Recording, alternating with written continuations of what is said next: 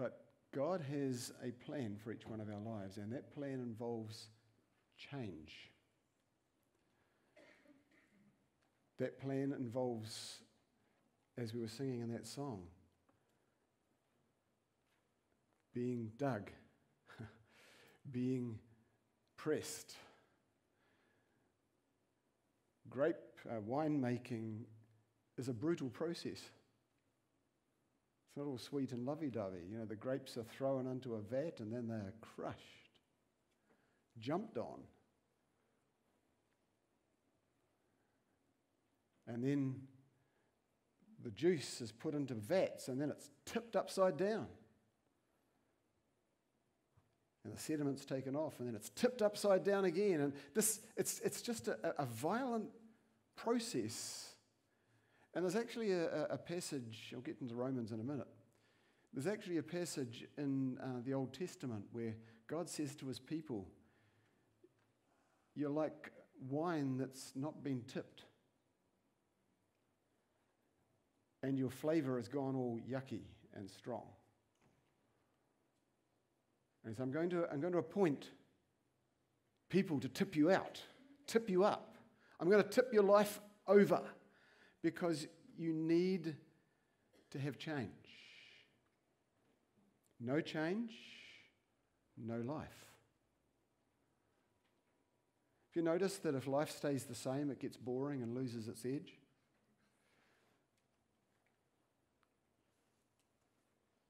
So our life becomes a frantic chase for meaning.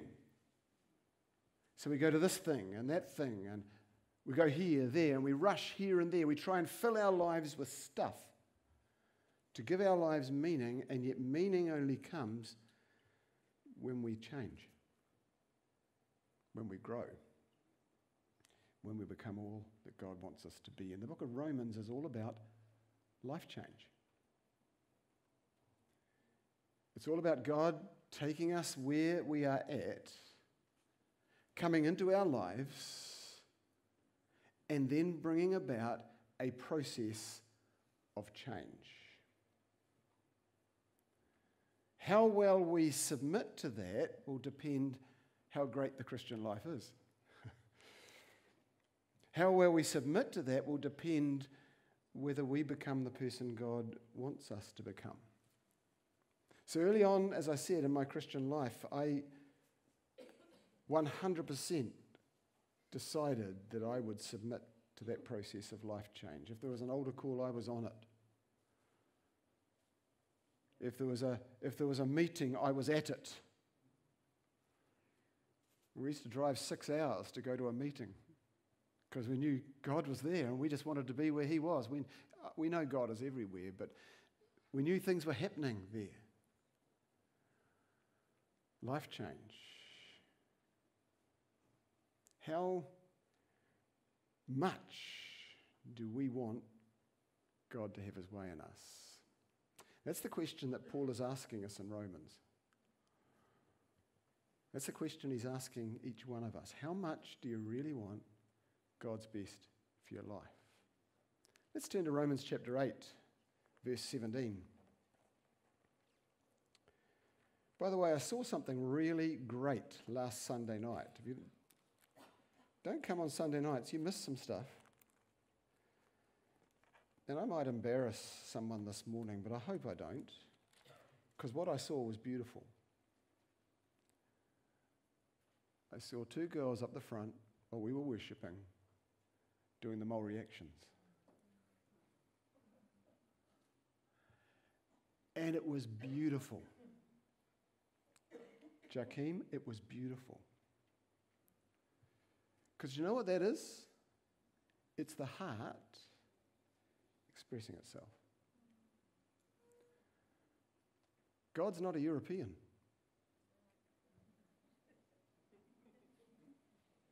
You better believe it.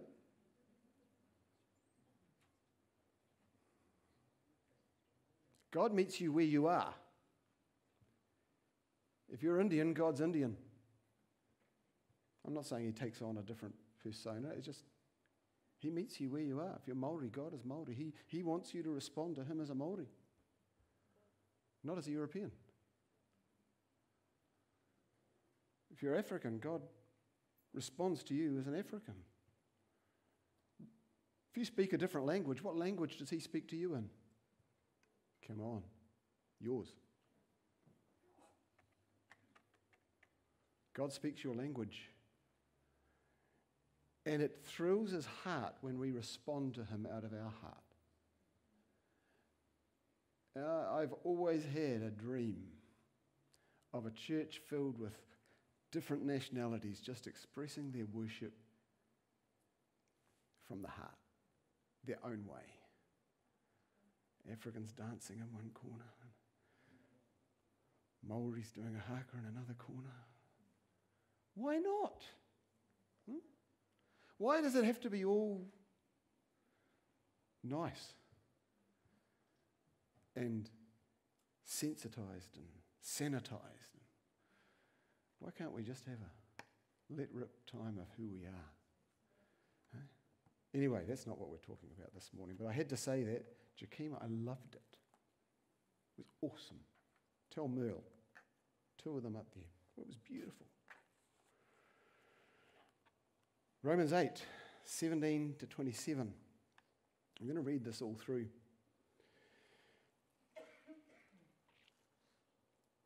We'll start at verse 16. The Spirit Himself testifies with our spirit that we're to God's children.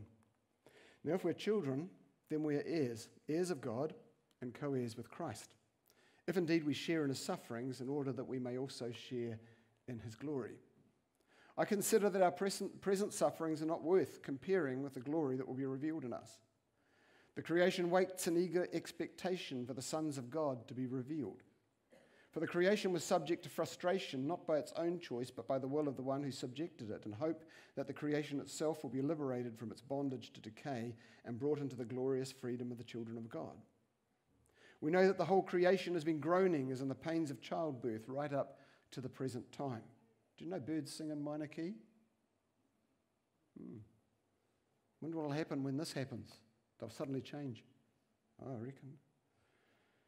Not only so, but we ourselves are the first fruits of the Spirit groan inwardly as we wait eagerly for our adoption as sons, the redemption of our bodies. For in this hope we were saved, but hope that is seen is no hope at all. Who hopes for what he already has? But if we hope for what we do not yet have, we wait for it patiently. In the same way, the Spirit helps us in our weaknesses.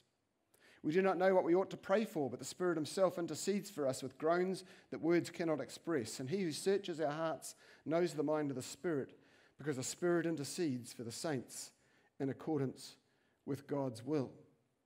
As I said, Paul is taking us on a journey, a journey from where we start to where he wants us to be. It starts with brokenness. It starts with a, with, a, with, a, with a world that is fallen, with a world that is broken, exhibiting all sorts of behaviors that are just brokenness expressing itself. None of those behaviors can be, can be put into a, into a continuum from bad to not so bad. They are all just an expression of brokenness. We have a habit of picking out a few and picking on them and saying, oh, that's really bad. You know, there's no such thing as bad and really bad, it's just all broken. And we all started life broken. And God came to us in our brokenness. He came to this world in our brokenness. And He said, I want to fix you. You can't fix yourself. I want to help you. And He sent His Son, the Lord Jesus Christ, to die on a Roman cross so that our brokenness could be taken into Himself and we could be healed and set free. That's the story of Romans. And now we come up to chapter 8, where we have the introduction of the Holy Spirit. See what happens when we become a Christian? The Holy Spirit comes to dwell within us. Why? Because his aim is to change us from the inside out. Not to change us by, by modifying our behavior, but to change us from the inside. He said to his people in Ezekiel, I'm going to take your heart of stone and I'm going to give you a heart of flesh. I'm going to change you on the inside. And as you change on the inside, those things on the outside are also going to change. You can't fix yourself, God said. I will fix you as you surrender to my process. So in Romans chapter 8, we have the working of the Holy Spirit explained. And today I want us to look at another aspect of the work of the Holy Spirit within our lives. Yes, He's working on the inside. He's changing that heart of stone to a heart of flesh, and we all know what that's like. We all know that when we come to Christ, our heart is sort of hard. There's a, there's, there's a real brokenness within us, but he, but he takes us where we are and He begins to work on us. Little by little, things begin to change on the inside. As Annette said before, we become a little bit more loving, a little bit more caring we see things a little bit more differently. That's the work of the Holy Spirit within us. We start to get a bit nicer, I hope. As I've said to you before, I'm not the man that my wife met when I was 22 and she was 21. I'm a different person now. I have changed. Still, my personality, I'm essentially the same, but I've got better. I've got nicer to know. There's, there's parts of me that, that, that have been changed, not because I have changed me, but God has changed me from the inside.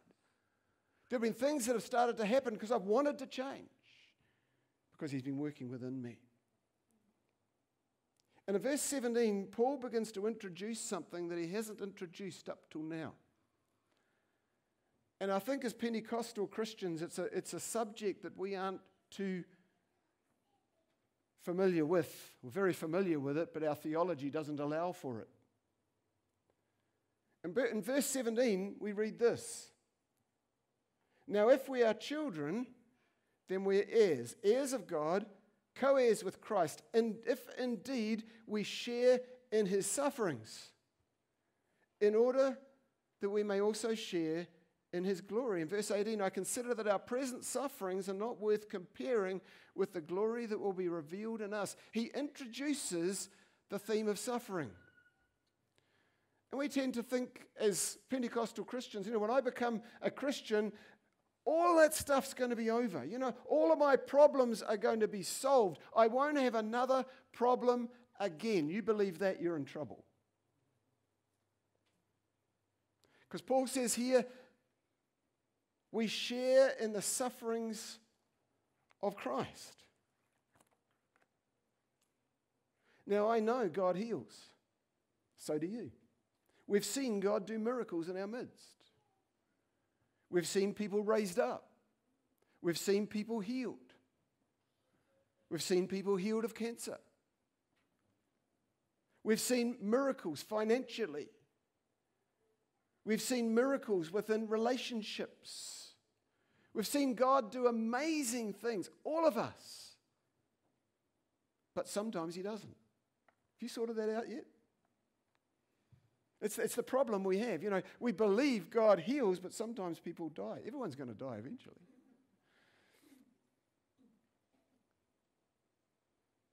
We know God provides, but sometimes we struggle. We know God is here as our friend, but sometimes we feel lonely.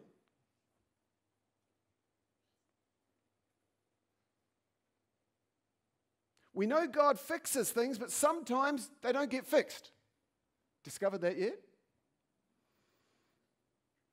There's storms in life that God speaks the word and they go still. And then there's other storms that you just got to row like blazes and they just keep on going. They just blow and they just blow, and God eventually gets you across, but it's hard work. Hmm? Ever struck any of those yet? If you haven't, you will. See, he says, if indeed we share in Christ's sufferings. What does he mean by that? What were Christ's sufferings? What did Jesus have to put up with? Jesus was rejected. If Jesus was rejected, what does that say? So will you be. Felt rejected lately? You're in good company. Jesus was disappointed. Have you felt disappointed lately? Jesus was disappointed. People disappointed him. Circumstances disappointed him. Jesus was betrayed. They gossiped about Jesus. People gossiped about you. You're in good company. Jesus had opposition. Have you been opposed? You're in good company. People have bad attitudes about Jesus. They have bad attitudes about you. You got a friend. They lied about him. They didn't respond when he spoke. I know what that's like. Actually, I, I, I, laughed. I've told a few of you this already. I laughed the other day. I was, um, I was reading that bit about Jesus where he, he looked at his disciples one day and said, How long do I have to put up with you? This is Jesus. This is, this is G- gentle Jesus, meek and mild. He looked at his disciples and he said, How long? Now, I wonder how he said it. I'm sure it wasn't, Oh, how long do I have to put up with you? I'm sure he didn't sing it. I'm sure he looked at them and said, For goodness sake, how long do I have to put up with you lot? Hmm? And I thought, you know, there's one thing I can say I've done better than Jesus or more than Jesus. He said that after three years. I've been doing it for 35. and there are times when you think, how long do I have to put up with this? Huh? Don't we all? There are situations in our lives with, oh, God, surely.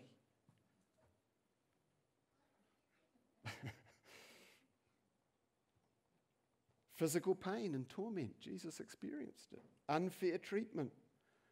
On the cross, Jesus said, My God, my God, why? Did God answer him?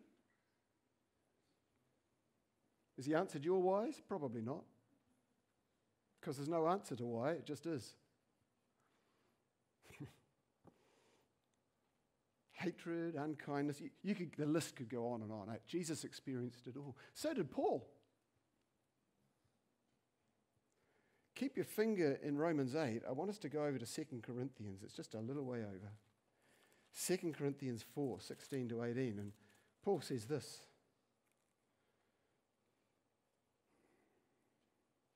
Therefore, we do not lose heart, though outwardly we are wasting away. This is the Apostle Paul, victorious, powerful, strong one. Outwardly we are wasting away, yet inwardly we're being renewed day by day. Verse 17 For our light and momentary troubles are achieving for us an eternal glory that far outweighs them all. So we fix our eyes not on what is seen, but on what, on what is unseen. For what is seen is temporary, but what is unseen is eternal. Now we read that very, very quickly. He says something that really sounds to us like a lie. But it's not, it's a perspective thing. He says, Our light and momentary troubles. Now let's think about that little phrase for a minute light and momentary troubles. Now, think about Paul's life. He was whipped five times, 39 lashes. If they got the counting wrong, probably a few more. He was beaten with rods several times, stoned, left for dead. Anyone had any of that stuff yet? He was hated. He was talked about people preached against him. He said, I go about, there are times when I have nothing to eat. There's times when my clothing isn't sufficient. Basically, sometimes my life's hell. But here he says, they are light, momentary troubles. This isn't not getting a car park when you prayed for it. This isn't not getting the thing you asked for when you asked for it. This is agony. And he said, on top of it, I've got to put up with all the churches as well. As if, you know, that's worse. Light, momentary troubles.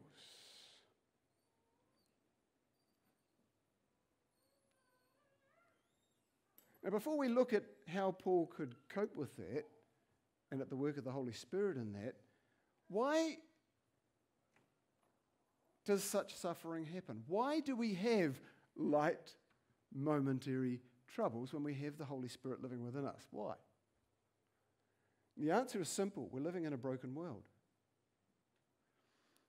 We're living in a world where brokenness is all around us. That's why there's still millions starving. It's not because God's a meanie, it's the fact that people are broken. There's plenty of food on this planet to feed everybody, it's just some people hog the lot. People are broken and they respond in broken ways, and out of their brokenness, they hurt other people. We are broken still in so many ways, and out of that brokenness, we hurt people too, don't we? Not meaning to, but we do. See, we are still in the hands of broken people. We still live on a broken planet. Hurt people hurt people. You've heard that said before. And living on a broken planet involves suffering, it always will. Oh, these things shouldn't happen. Well, if we transported ourselves into Pakistan right now and we were Christian, you'd know all about what suffering really is all about. Or take yourself into Iraq or Iran and be a Christian there. And then you find out how light and momentary the things we go through really are. Because they get crucified on the walls of their churches, and that's just the easy bit.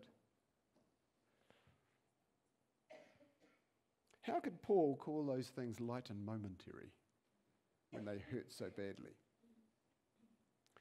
The answer is in verse 18 of 2 Corinthians 4. He says, So we fix our eyes not on what is seen, but on what is unseen. So the answer was what, on what Paul was looking at. Now go back to Romans now. What was Paul looking at? What were the unseen things that he was looking at that kept him going when the seen things were difficult. Now, this is the key. The key in Paul's life was what he was looking at, what he was focusing on. There were things he focused on so that, in comparison, the things he was experiencing now were light and momentary because he, he was caught up with something far bigger. And the same is with us. If we could get caught up with something far bigger, the light and the momentary would not bother us so much. Our problem is we get caught up with the now. We get caught up with the seen. And as we're caught up with the seen, the seen begins to overwhelm us. But if we can lift our eyes from the seen to the unseen, and we'll explain what that is in a minute, if we can lift our eyes from the seen to the unseen, suddenly we get a new perspective in life, and the things that we are feeling now become light and momentary in comparison.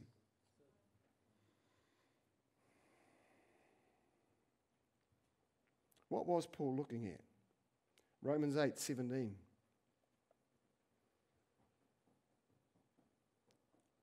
He says, Now, if we're children, then we are heirs, heirs of God, co heirs with Christ, if indeed we share in his sufferings, in order that we may also share in his glory.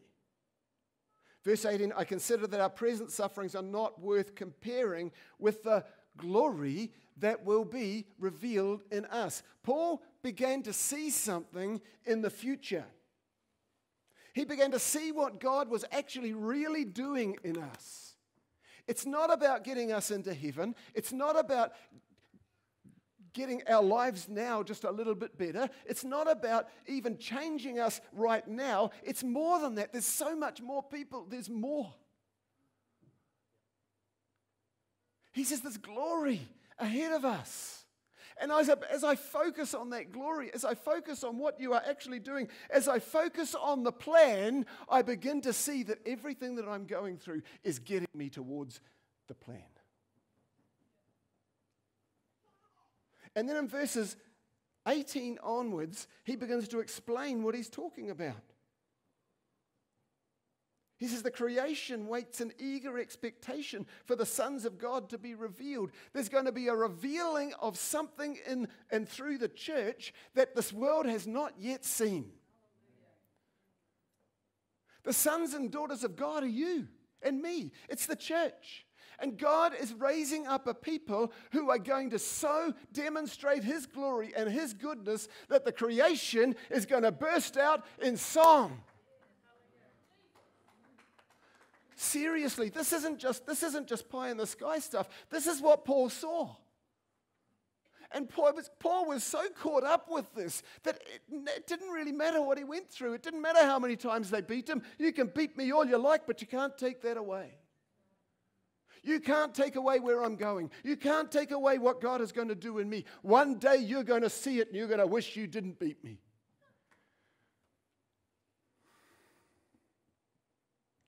We're going to share in Christ's glory, people. Our present sufferings are not worth comparing with the glory that's going to be revealed in you and I. When is that going to be? I don't really care. The fact is, it's going to be. And Paul says, Lift up your eyes and see.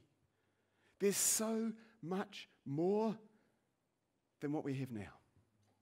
There's so much more. He says, even creation is living in expectation of what we're going to become. It's crying out, it's, it's crying out in agony, saying, Oh, when are they going to be revealed? When are they going to get it, God?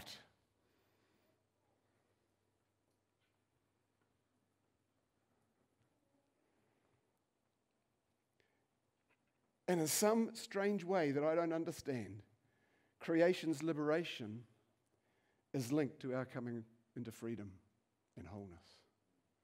When the church gets it, creation will be set free. I want you to know heaven is not streets of gold and you plucking a harp. I, I, I, have, I have bad news for you. It's not you floating around on clouds with wings on your back. I couldn't think of anything more boring. if that's all heaven is, I don't want to go there. I'm not being rude about it. I, am just saying we got the wrong impression. I think heaven's a healed creation. I think heaven, is the sons and the daughters of the living God finally enter into, into, all that they were meant to be, and creation bursting forth in song, and the trees clapping their hands.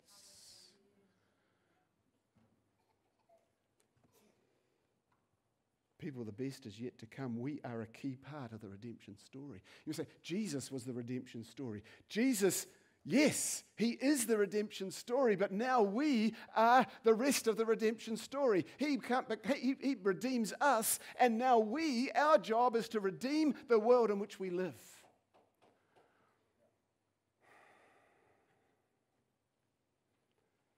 What we are now is nothing to what's going to be.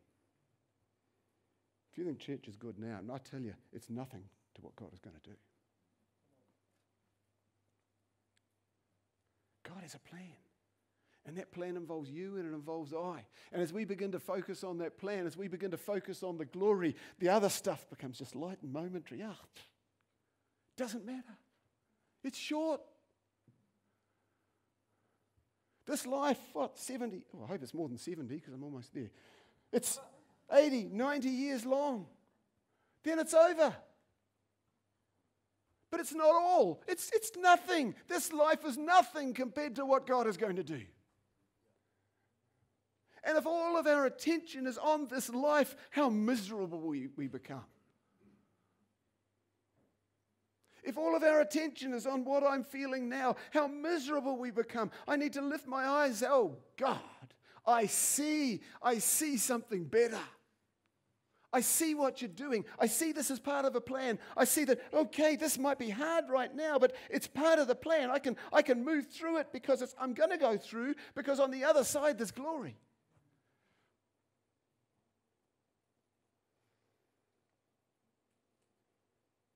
You know, what we are in now is just the introduction to the story. It's not the real story. But I think how we play out the introduction alters the end. You listen to Jesus' parables, parable of the talents, all of those. How we get involved in the introduction affects our place in the story.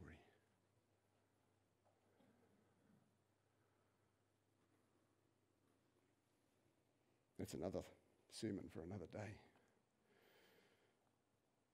Verse 23, Paul says this Not only so, but we ourselves who have the first fruits of the Spirit groan inwardly as we wait eagerly for our adoption as sons, the redemption of our bodies. For in this hope we, are, we were saved. But hope that is seen is no hope at all. Who hopes for what he already has? But if we hope for what we do not yet have, we wait for it patiently. Says we have the first fruits of the Spirit living within us. We have the Holy Spirit living within us. People, He's there to get you through. And that's what Paul's saying here. He's there to get you through. Not only is He there, He's praying for you. It says it there in, the, in, in that passage. He's interceding for you. In those things that you are experiencing, He's interceding for you. What's He praying? He's praying, Oh, God, show them the glory. God, lift up their eyes, let them see. Let them hold on long enough so they can see that, the, that there is light at the end of the tunnel. It's not just a little light, it's bright, it's glorious. He's praying for you. See, John said in 1 John 4 4, Greater is he who is in you than he is in the world. There's nothing that can come against us that the Holy Spirit is not big enough to sort. Will he take it all away instantly? No, he won't. Because there's a journey involved here, people, a journey to glory. But what he will do is he will walk with us hand in hand. I love Shadrach, Meshach, and Abednego. You know, they, they, they, the king said, You bow down, to, bow down to my image. And they said, King, we're not going to bow down. He said, Well, if you don't bow down, you'll burn. He said, Well, you can throw us in the fire. Our God's bigger than your fire. Your fire is pathetic to our God. But I tell you what, King, even if we burn, we're still not going to bow down because our God's greater. So they had it sorted, you know. How God can do this, He's bigger, but even if He doesn't, we got something else in mind. We are serving the King of Kings and the Lord of Lords, and we see glory. You burn us now, you're just taking us there quicker, King. you're just making the job quick. We don't have to go through another 40 years. We can just be there. Go for it. Turn on the flame.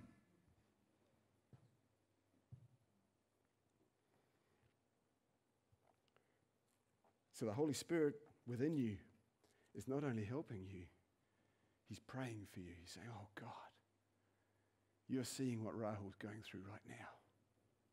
Give him strength, God. God, equip him. Lord, use this situation to build something into his life. He's praying for you. You think nobody's praying for you? The Holy Spirit's praying for you all the time. He wants the best. You know, if you're struggling today, and we all do, the Holy Spirit's praying for you right now. He's praying for you and what you're going through. He knows it already.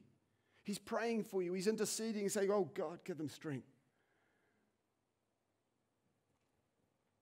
He's calling out to God on your behalf. He knows exactly what you're going through. He knows exactly what you need, and He knows what your limitations are, and He's continually praying for you that you will get through. And I tell you what, if you've got that force praying for you, you can't fail. Had a mum who prayed for me. This is bigger than mum. This is God Himself continually interceding on your behalf. We've got a helper, we've got a friend. We have one who not only works within us to change us from the inside out, but he continually prays to us, for us, on our behalf. Continually. You see, God has a plan. It's not about now, it's a plan that's taking us to glory.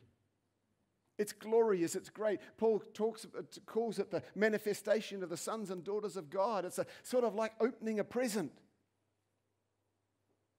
This is how God sees it. He's, he's got us all in the package. And he says, one day, when I'm finished with what's in the package, I'm going to open the package, and this world is going to see finally what I've been building here. And all the time we say, Oh God, you're not doing anything. Oh God, it's, it's, it's terrible. You know, it's, it's, I'm, I'm, I'm working. I, I'm, I'm fitting you. I'm, I'm, I'm forming you. Just wait till the paper comes off. You see, God wants you to make it. Did you know that? God wants you to make it. He doesn't want you to fail. God didn't save you to fail you, He wants you to make it. He wants us to reach our potential. He believes in you, or He wouldn't bother with you. Lift up your eyes and see, Paul says. See the glory.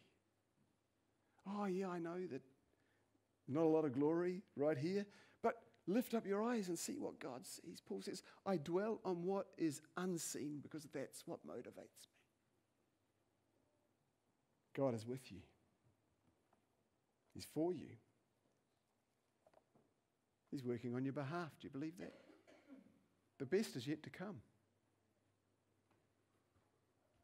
The best is yet to come. The closer I get to the end, the more I can see what God's actually doing here. He's working on the children of God for the day when He reveals them and creation is finally set free. I want to be part of that. I want to be part of that. You know, I, I want to be part of that where the birds finally change their tune and don't wake me up at five in the morning. I want to be part of that where, where, where, where creation finally becomes what it was meant to be. And it becomes what it's meant to be because we exist.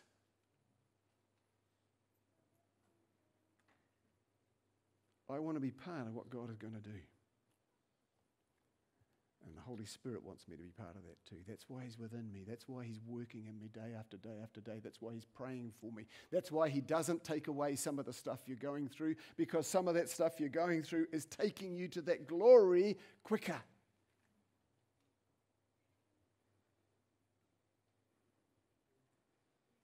I've got an old adage.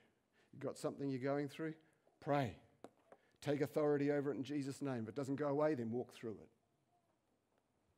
Because if you can't pray it away, then you walk through it. Either way, you'll come out better. Hmm? God's story is amazing. He takes something that's broken, a world that's smashed to smithereens, totally unrepairable, irreparable, unfixable. And he comes as the Lord Jesus Christ 2,000 years ago. He lives on this planet for 30 years, showing us how it can be done. He hangs on a Roman cross, takes all of our brokenness into himself, and sets us free if we would show, so choose it. The amazing thing about God is He doesn't force that on any of us, it's our choice.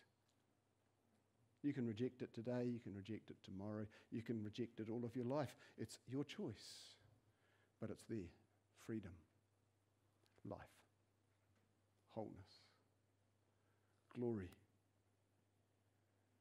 as I fix my eyes on the unseen, the seen comes into perspective.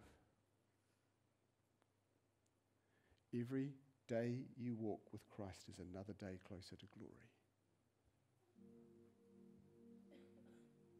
How's that for a good thought? Huh? Every day you walk with Christ is a day closer to glory. But we're like kids. Oh, when's it going to happen? Mum promises you an ice cream. Can I have an ice cream? Yes, you can have an ice cream. I want it now. Every minute you live's closer to the ice cream.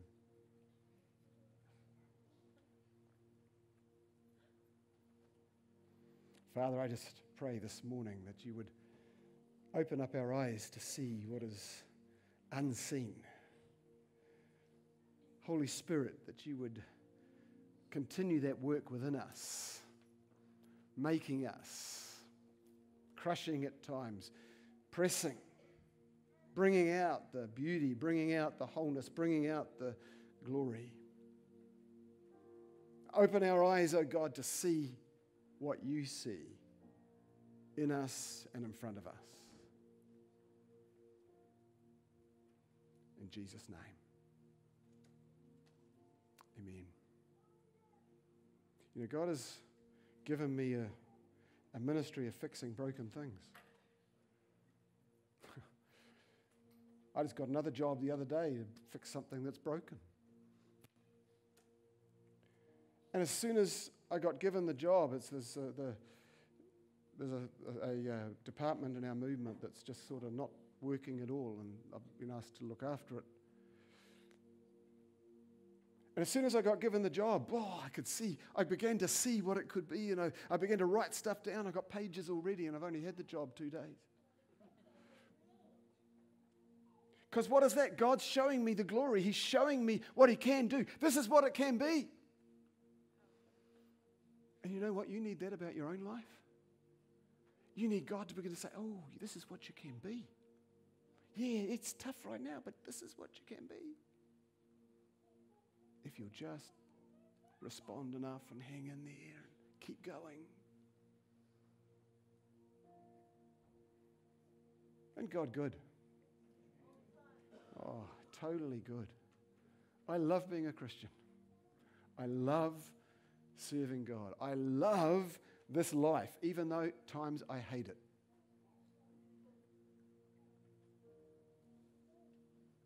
I love what God is doing. I love what He's doing in you. Emma, it's only just started. It's only just started. Yeah, God has, God has taken you so far, but you, I tell you, if, if God could show you what His plan is for your life, it would blow your mind. Only just started. Think it's good now? Oh, it's nothing can, what He can do.